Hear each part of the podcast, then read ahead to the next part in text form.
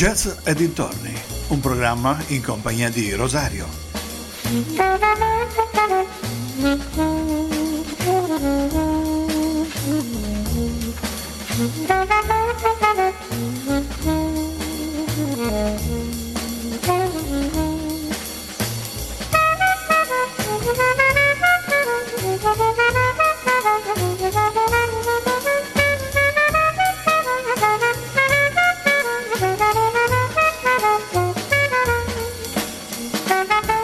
Cari amici vicini e lontani, buonasera, buonasera ovunque voi siate. Ben ritrovati in questa nuova puntata di Jazz e dintorni. Vi ricordo che siete sempre sintonizzati sulla frequenza di Rock Web Radio, ADMR Rock Web Radio. Potete ascoltarci sia dal sito, sia dalle varie applicazioni nei vostri smartphone, sul vostro computer, sul vostro telefonino e via di seguito. Come ogni mercoledì alle 18 ci troviamo per parlare di jazz, naturalmente, ma anche con delle curiosità. Settimana scorsa abbiamo cominciato questa biografia dedicata al grandissimo eh, trombettista, ma grandissimo artista, eh, capo orchestra, arrangiatore, che è Miles Davis. E ci siamo lasciati con eh, una sua citazione, dove diceva Miles, Ormai è inutile che tu sprechi i soldi per comprare roba da sniffare perché tanto starai male lo stesso. Ecco, questo è già eh, un aiuto che dice, vabbè, oh, che te frega, insomma, mm, smettila. Sparatela addirittura e vedrai che starai molto meglio. Questo fu l'inizio, dicevamo, di un film dell'orrore che durò quasi quattro anni, dal 50 al 54. Ed è anche il periodo in, a cui faremo riferimento con la programmazione musicale di questa sera. Gli inizi degli anni 50 eh, sono il primo periodo di graduale sparizione dalle scene di Miles, che fu per diversi anni debilitato da una seria dipendenza dall'eroina contratta nel 1950. Ma direi che invece cominciamo subito con la musica e ascoltiamoci un uh, brano bellissimo, si chiama Kelo. Lui è Miles Davis.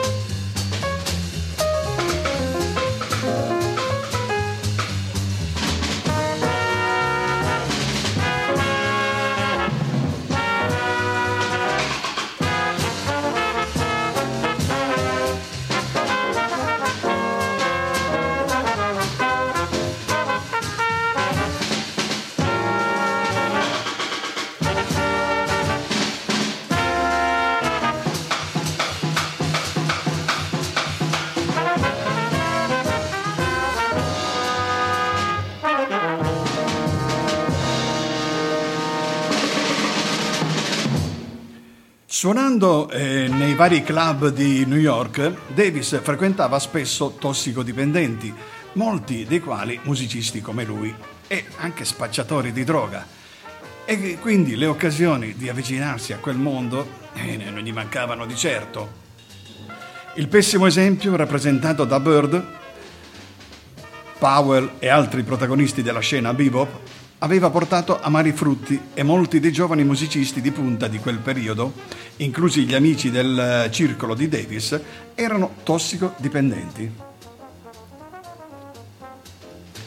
Non pochi avrebbero pagato questa condizione con la rovina personale e professionale o addirittura con la vita, come molti artisti anche nell'ambiente non solo jazz ma anche nell'ambiente rock, nell'ambiente pop molti non hanno eh, superato i 27 anni, che è stata una soglia un po' critica per molti artisti.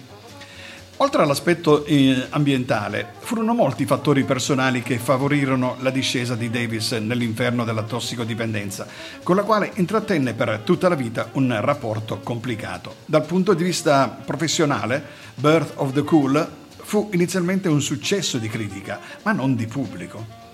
Nello stesso tempo, lo stile cool, che Davis sentiva di aver inventato e al quale aveva indubbiamente dato un impulso fondamentale, portava al successo soprattutto formazioni di musicisti bianchi. Fra l'altro spesso erano dei suoi ex collaboratori, fatto che Davis mal digeriva. Attorno al 1949 Miles intraprese una tournée a Parigi assieme a Ted Dameron, Kenny Clark e James Moody. Fu affascinato dall'ambiente intellettuale della capitale francese e frequentandone il milieu artistico e l'esistenza incontrò l'attrice Juliette Gréco, di cui si innamorò. Proseguiamo con la musica, il prossimo titolo è emblematico, si chiama Enigma.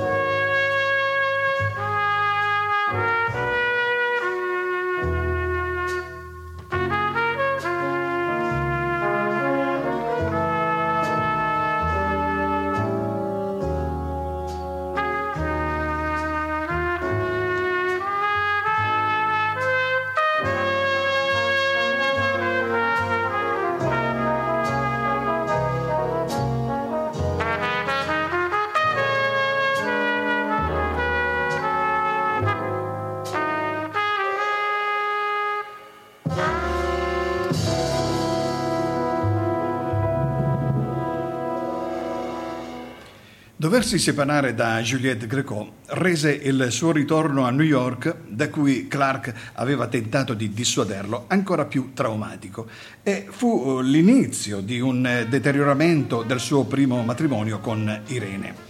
Come se non bastasse il paragone tra il rispetto tributato ai jazzisti in Francia e il relativo disinteresse che incontravano in USA eh, lo depresse profondamente e appunto al suo ritorno negli Stati Uniti e alla separazione dalla Juliette Greco, Davis attribuisce la causa principale della sua tossicodipendenza. Miles si accorse di non poter fare più a meno dell'eroina all'inizio del 1950. Nel corso dei quattro anni successivi egli avrebbe assistito alla morte del suo amico Fats Navarro, Ottenuto denaro in prestito da tutti i suoi amici e conoscenti e sfruttato prostitute per poter acquistare l'eroina da cui dipendeva, a Los Angeles, mentre era in tour, fu arrestato per detenzione di droga. Tra il 1952 e il 1953 la sua dipendenza iniziò a nuocere alla sua capacità di suonare e come se non bastasse divenne di pubblico dominio. Continuiamo con la musica. Il prossimo brano è Race Idea.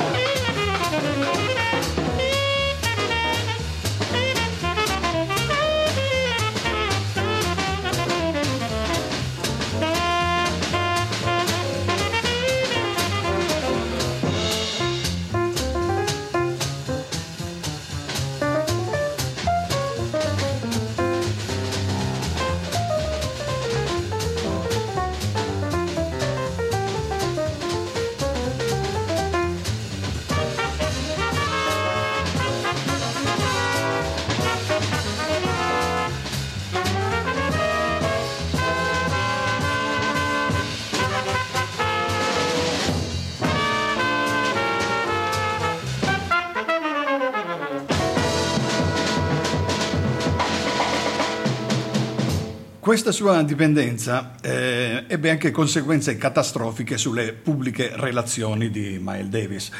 E, accortosi della sua situazione precaria, Davis intraprese diversi tentativi di disintossicazione. Ebbe successo solo nel 1954, quando, tornato a St. Louis, riuscì a vincere la fase acuta con l'aiuto e l'incoraggiamento di suo padre. In seguito, per evitare ricadute, si isolò completamente dal suo ambiente per diversi mesi. Si tenne lontano dalla scena di New York e lavorò saltuariamente a Detroit e in club di altre città del Midwest fino a che fu quasi completamente libero dalla tossicodipendenza. Venne il Blue Period, una citazione ai tempi del bebop tutti suonavano velocissimi, ma a me non è mai piaciuto suonare tutte quelle scale su e giù. Ho sempre cercato di suonare le note più importanti di ogni accordo per sottolinearle. Sentivo di altri musicisti suonare tutte quelle scale, quelle note, e mai niente che valesse la pena di ricordare. Bellissima questa citazione in cui il virtuosismo spesso eh, insomma, eh, è molto appariscente al momento, ma alla fine lascia un po' il tempo che trova. Andiamo avanti con la musica. Miles Davis e gli All Stars.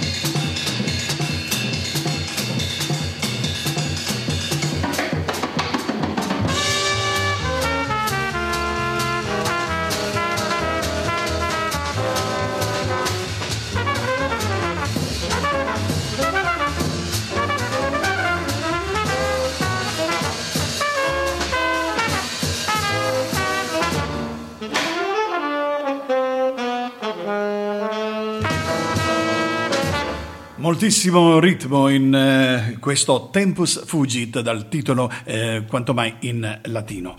Dunque, nonostante questi problemi, tra il 1950 e il 1954 Miles ebbe una, una copiosa produzione discografica e collaborò, collaborò con molti importanti musicisti. Venne anche in contatto con la musica del pianista di Philadelphia, Ahmad Jamal, il cui uso dello spazio, così diverso dallo stile affollato preferito dal bebop, lo influenzò molto. Nel 1951 Davis aveva incontrato Bob Weinstock della Prestige Records, con cui firmò un contratto. Negli anni tra il 51 e il 54 Miles Davis pubblicò una serie di album che consistevano di sessioni con formazioni la cui composizione è varia e la cui qualità è tuttavia invariabilmente molto molto molto elevata.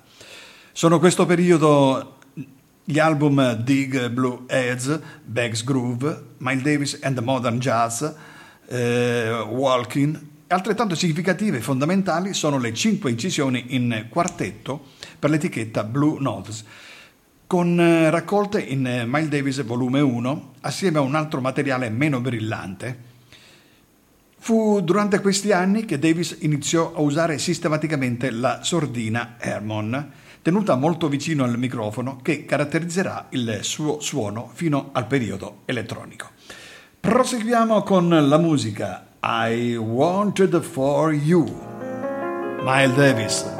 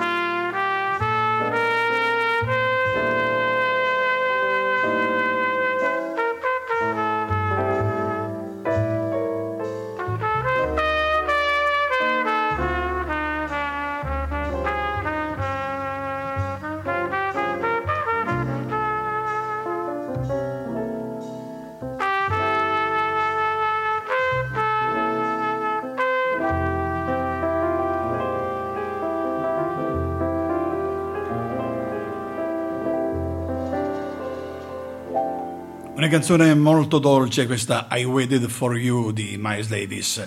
Dunque, vi ricordo che siete sempre all'ascolto di ADMR Rock Web Radio, questo è Jazz e dintorni in compagnia di Rosario fino alle ore 19.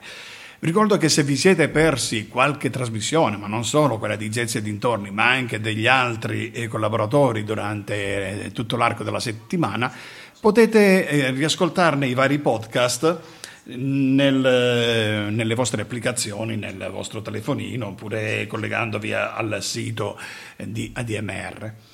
Noi proseguiamo con la nostra storia, questa era la seconda parte eh, dedicata a questo grandissimo artista che è Miles Davis.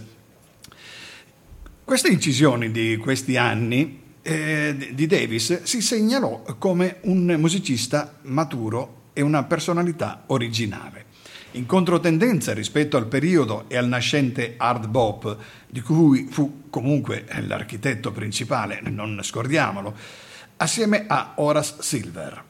Miles tende a semplificare la musica e a lasciare maggior respiro agli strumentisti. Il nuovo stile messo a punto dal trombettista è sobrio, profondo, intensamente lirico e sensuale, meditativo attraversato da tensione e cupezza, con i silenzi e gli spazi fra le note, chiamati a svolgere un ruolo fondamentale nel valorizzare ed esaltare le atmosfere. Thelonious Monk, questi dischi, eh, fotograf- disse, questi dischi fotografano bene la personalità artistica di Miles Davis nel corso di un periodo che eh, ci si focalizzasse solo sulle fermentate vicende personali potrebbe apparire oscuro. Fu invece formativo e scintillante per quello che riguarda la parte artistica. Per quanto riguarda il Davis strumentista e compositore, si cristallizzano le caratteristiche che lo accompagneranno per il resto della sua vita.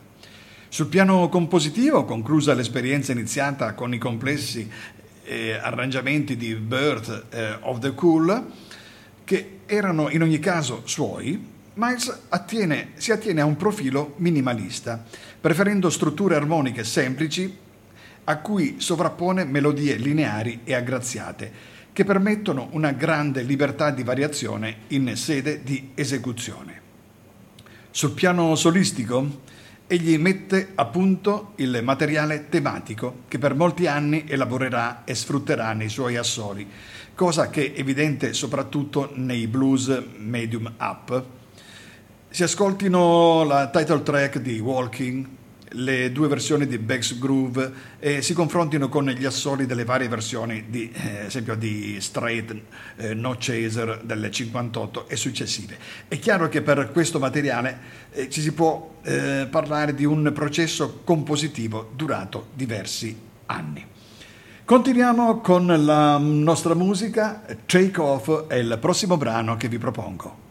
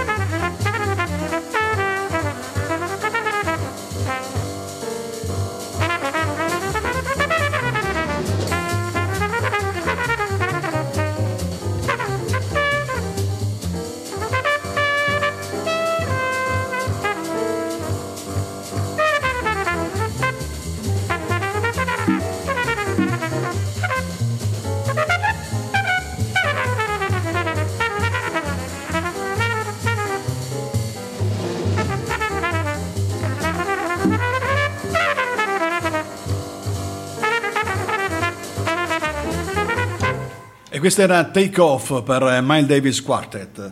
Allora, stiamo, stiamo parlando dell'evoluzione degli assoli di Miles Davis tra un anno e l'altro, tra una versione e un'altra magari dello stesso brano. Allo stesso modo, Miles affina il suo approccio alle ballad, che saranno il suo cavallo di battaglia fino a quando all'inizio degli anni Ottanta deciderà di non suonarle più.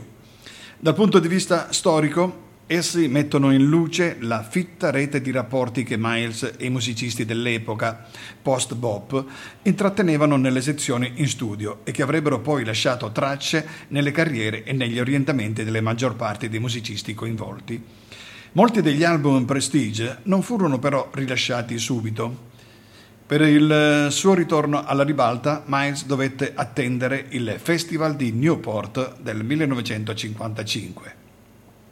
Il grande successo che accolsero il suo concerto e il suo leggendario assolo su Around Midnight, accompagnato al piano dallo stesso Thelonious Monk, lo fecero notare dal produttore della Columbia Records, George Avacan, che di lì a poco lo convinse a firmare per la sua casa discografica. Il successo del primo quintetto dal 1954 al 1958, Davis fece ritorno a New York con un nuovo vigore e formò quindi il suo primo quintetto stabile. In questo gruppo militavano John Coltrane al sax tenore, Red Garland al pianoforte, Paul Chambers al contrabbasso e Philly Joe Jones alla batteria. Il gruppo riuniva al recupero di brani tradizionali e di standard del periodo del pre-post bebop. Una rivisitazione in chiave più asciutta dei classici del bop. Continuiamo con eh, la musica? Ma sì, dai, CTA. Questi sono sempre gli All Stars di Miles Davis.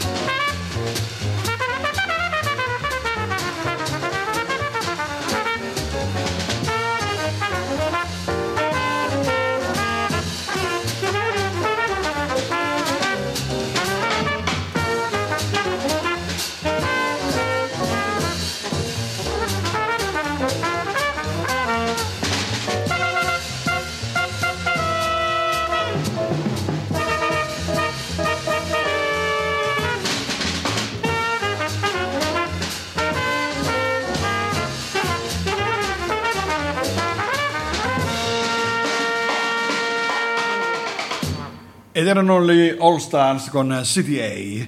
Allora, stavamo parlando del eh, periodo del quintetto che va nel formatosi nel 55. Le quattro incisioni fondamentali del gruppo per la Prestige Records, gli album Relaxing, eh, Steaming, Working e Cooking, saranno anche gli ultimi di Davis con questa casa di produzione. Negli stessi mesi infatti uscì il suo album d'esordio con la Columbia, Round About Midnight, che rappresenta un'altra pietra miliare di questi fortunati anni. In queste registrazioni Davis consolida il suo suono peculiare, limpido, privo di vibrato, molto spesso ammorbidito dall'uso di una sordina Hermon, su cui si innesta un fraseggio rilassato che enfatizza il registro medio dello strumento. Questa sonorità è così caratteristica da far classificare come devisiano ogni trombettista che vi si avvicini, anche occasionalmente. Furono anni fecondi, anche per il suo sodalizio con Gil Evans, assieme al quale registrò una serie di album orchestrali di grande varietà e complessità, dando prova della sua padronanza dello strumento in tutti i contesti musicali. Nel primo album, Miles che a Head nel 1957 egli suona con una big band jazz e con una sezione di corni magistralmente arrangiata da Evans.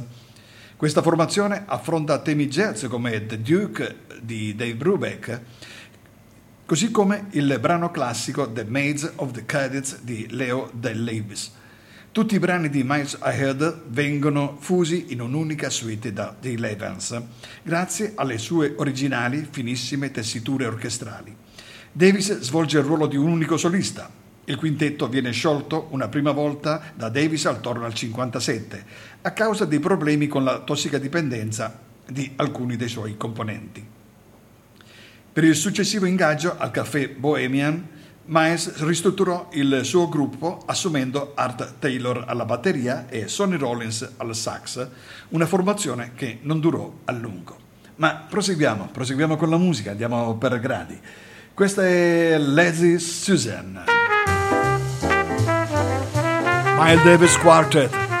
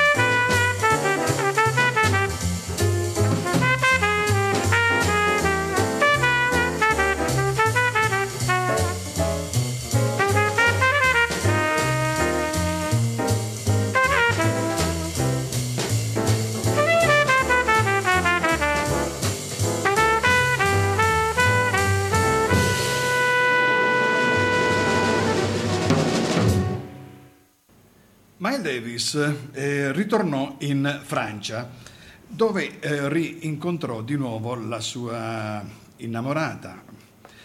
E lì in, la sua Juliette Greco e con lei incise la colonna sonora del film di Louis Malle Ascensore per il patibolo.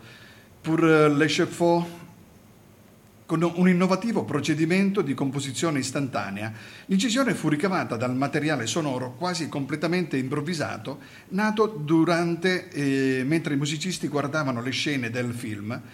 Di nuovo a New York, Davis reclutò per la sua formazione il sax contralto di Julian Cannon Bell. Anche John Coltrane, che nel frattempo si era disintossicato, venne riassunto e il sestetto era costituito da Davis, Coltrane, Adderley, Garland, Chambers e Phil Joy Jones. Entrò in studio nel 1958 per incidere Milestones. Musicalmente questo disco contiene sia il passato che il futuro del jazz. Davis dimostra di essere in grado di suonare blues e bebop con l'aiuto del geniale Coltrane e dei suoi duetti con uno strepitoso Adderley ma il vero capolavoro è la traccia che dà il nome al suo disco, una composizione di Davis basata sui modi eh, dorico ed eolio di cui egli si esprime con uno stile di improvvisazione essenzialmente melodico, che sarà poi in seguito definito modale. Nello stesso anno Davis ed Evans registrano Porgy and the Bass, una selezione di pezzi basata su un classico di George Gershwin nell'arrangiamento di Gil Evans. Andiamo avanti con la musica? Oh yes!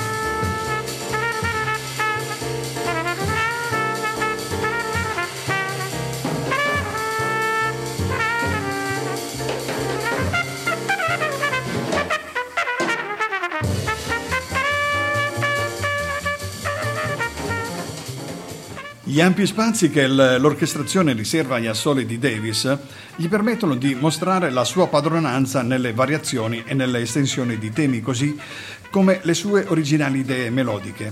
Sempre nel 1958 eh, incide il, l'LP Something Else con il quintetto di Cannibal Adderley.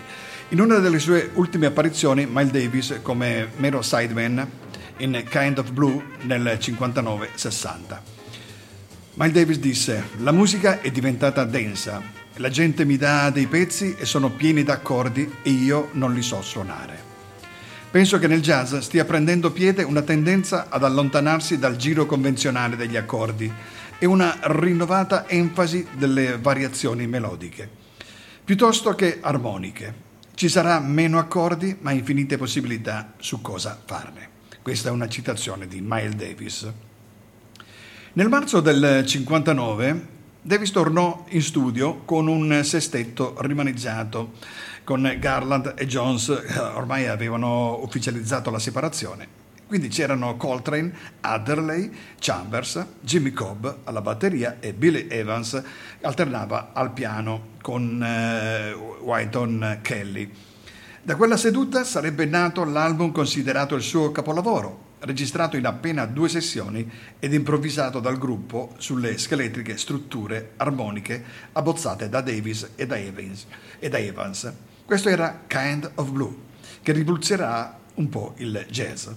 Si tratta ancora una volta, dopo Bird of the Cool, di un concept album, o meglio un manifesto che inaugura l'età del jazz modale e ancora una volta Miles intraprese il suo marchio stilistico su idee che aveva raccolto altrove. L'elaborazione teorica proveniva in gran parte dagli scritti del, del pianista, compositore e musicologo George Russell, come The Lydian Chromatic Concept of Tonal Organization, che Bill Evans aveva già cominciato a mettere in pratica da qualche tempo. Lo stesso Davis aveva già iniziato a suonare in stile modale, come attesta precedente, il precedente album di studio Milestones. Se ascolti il pezzo omonimo, Kind of Blue rappresenta l'occasione di tutte le componenti, teoria, composizione, metodi di lavoro, personalità ispirate, si fondono in un'opera compiuta. Continuiamo con la musica Will You Needn't. Miles Davis Quartet.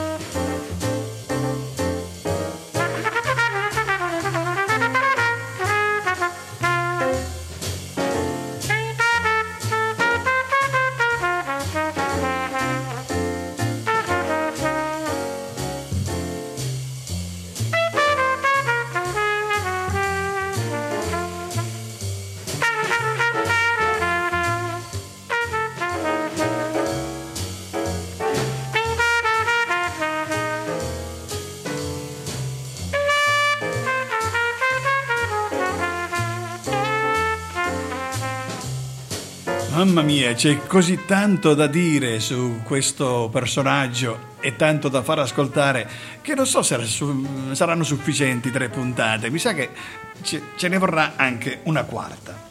Ma noi proseguiamo. E Jimmy Cobb disse, a proposito di Milestones, quest'album deve essere stato fatto in paradiso. Questo lo scrisse proprio sulle note di copertina dell'album. Liberato dalle strutture che avevano guidato i suoi lavori precedenti e magnificamente accompagnato dalla band, Davis ebbe spazio sufficiente per estendere le sue nuove idee armoniche e melodiche e ne diede altrettanto ai suoi collaboratori. La registrazione è notevolissima e non solo per l'aspetto compositivo e di spontaneità, ben sottolineato da Evans, nelle note di copertina, ma anche per la possibilità che è offerta a tutti i componenti della formazione di far risuonare con grande libertà la propria voce, creando allo stesso tempo un suono collettivo estremamente caratterizzato.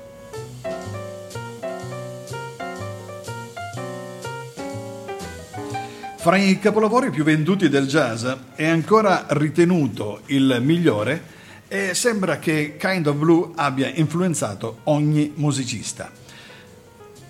Jazz o di altro genere e ancora rimane un pilastro fondamentale nel mondo della musica. Lo stesso anno, durante una pausa fuori dal Birdland di New York, Davis venne pestato dalla polizia e quindi arrestato. Molti testimoni, tra cui la giornalista Dorothy Kilgallen, un'amica di Miles, che attraverso la sua popolare, la sua popolare rubrica diede grande rilievo all'episodio. Assistettero alla scena e la versione dei fatti che si diedero contribuì a far cadere le accuse di resistenza pubblico ufficiale dopo diversi dibattimenti. Miles, che attribuiva probabilmente a ragione la sua aggressione a motivi razziali, citò la polizia di New York chiedendo 500.000 dollari di danni, cifra esagerata e enorme per l'epoca. Calcoliamo, siamo negli anni 50 a cavallo forse degli anni 60. Ma il suo avvocato lasciò eh, scadere i termini prima della presentazione dell'istanza e quindi restò a bocca asciutta. Questo episodio lasciò un, in lui una ferita interiore che non si sarebbe più rimarginata egli stesso fa risalire a, quel, a, questo episodio buona parte del suo deterioramento del proprio atteggiamento verso il mondo generale. Per il resto della sua vita, eh, Miles fu accompagnato dalla sensazione di essere sottovalutato per motivi razziali. Molti degli atteggiamenti di volta in volta scontrosi o clamorosi che assunse negli anni successivi paiono spesso avere questa percezione come bersaglio diretto o indiretto Vedi interludi dal 1960 al 63. Myers non sapeva darsi pace della partenza di Coltrane perché John non si poteva rimpiazzare. Con lui come, era come avere un'orchestra di sassofoni. Questo disse Jimmy Cobb. Dopo Kind of Blue, Miles prese una pausa del suo gruppo e il suo gruppo la prese da lui. Tra il 1959 e il 1960 tutti i componenti del primo quintetto sestetto, ad eccezione di Paul Chambers, si staccarono dal leader, alcuni per intraprendere carriere da leader a loro volta, spesso luminosissime. Il caso per esempio di John Coltrane, di Billy Evans. Per il quintetto Davis assunse eh, Winton Kelly al piano e Jimmy Cobb alla batteria. Il distacco da Coltrane fu quello che addolorò di più Davis, anche se la divergenza musicale tra i due oramai era evidente. Continuiamo con eh, la musica. Eh, Wave Do. Siamo quasi agli sgoccioli di questa puntata di Jazz e dintorni, ma noi continuiamo, continuiamo.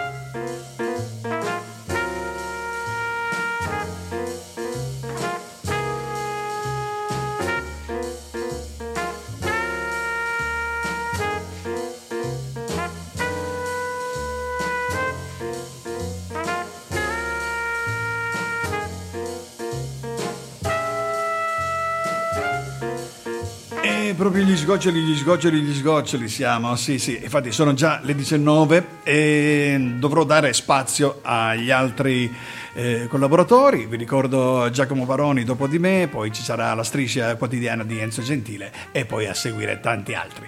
A me non rimane altro da fare che augurarvi una buona serata e una buona continuazione di programmi. Mi raccomando, non abbandonate la radio perché la radio è vita.